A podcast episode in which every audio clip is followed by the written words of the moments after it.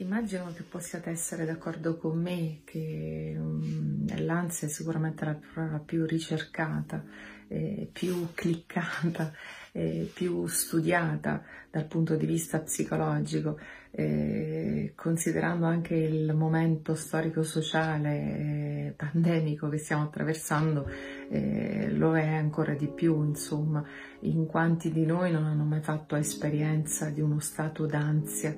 Ma che cos'è poi alla fine quest'ansia? L'ansia è un'energia che appartiene a ciascuno di noi, che è strettamente funzionale, e anche il tentativo di adoperarsi per eliminarla è un tentativo, a mio avviso, totalmente inutile, che fa spendere molto tempo ed è un tempo non buono, che ci costringe a combattere qualcosa che in realtà ci appartiene e che non può essere in alcun modo eliminato. È molto più possibile, ecco, trattare l'ansia con gentilezza, riconoscendola come una parte di noi. Se viviamo questo stato di particolare tensione, non serve in qualche modo combatterlo, perché combatterlo significa esattamente aumentarlo, amplificarlo ulteriormente, ci impegna continuamente. Quanto tempo siamo impegnati a raccontare di quest'ansia? Ecco, se un primo esercizio che iniziassimo a fare è quello di smettere di parlare di ansia e di semplicemente parlare di uno stato di impegno, no? Impegnarci a fare qualcosa che sia più utile alla nostra quotidianità, invece di trascorrere la maggior parte del nostro tempo ad occuparci di questo stato e di come questo influenzi la nostra vita. Se imparassimo ad introdurre nella nostra quotidianità parole come calma, cosa posso fare io per essere calmo, per essere più tranquillo, per coltivare la mia serenità, e se invece di continuamente arrabbiarmi perché c'è qualcosa che non mi piace, perché non vorrei quest'ansia, di combatterla, imparassi ad accoglierla vuol dire saperci stare e magari coraggiosamente trovare azioni più utili, come quello di dedicarsi ad un'attività in compagnia di qualcuno, magari fare un'attività fisica anche nella ristrettezza dei nostri movimenti, seguendo un tutorial su YouTube che ci guidi nel fare un'attività fisica che sia compatibile con la nostra condizione fisica, perché magari possiamo essere giovani, quindi aver bisogno di un'attività più veloce, più spinta, o più grandi, o avere delle difficoltà. Ce n'è per tutti.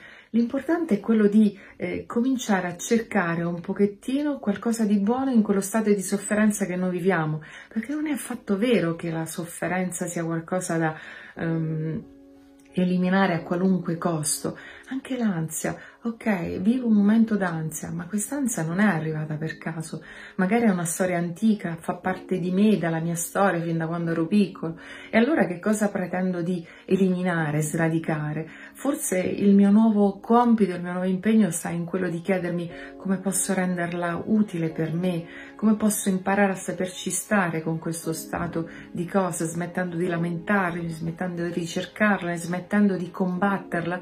E se il segreto fosse proprio in questo, nello smettere di combattere quello che in realtà ci appartiene, provate a farvi questa domanda e soprattutto imparate un pochettino a chiedervi cosa è possibile fare di utile in questa condizione, che sia diverso da quello che ho fatto sempre finora, perché probabilmente ora non ho fatto altro che girare tutto il mondo che parla di ansia, tutto il web, tutti i canali, tutti i tutorial che possono illuminarmi su come eliminarla, su come sradicarla, su come farne a meno. E se tutto questo non fosse in alcun modo utile, il passaggio fosse molto più semplice, e che è quello di accettare che è qualcosa che mi appartiene e che io posso imparare a saperci stare proprio perché è qualcosa che è mio, fa parte di me.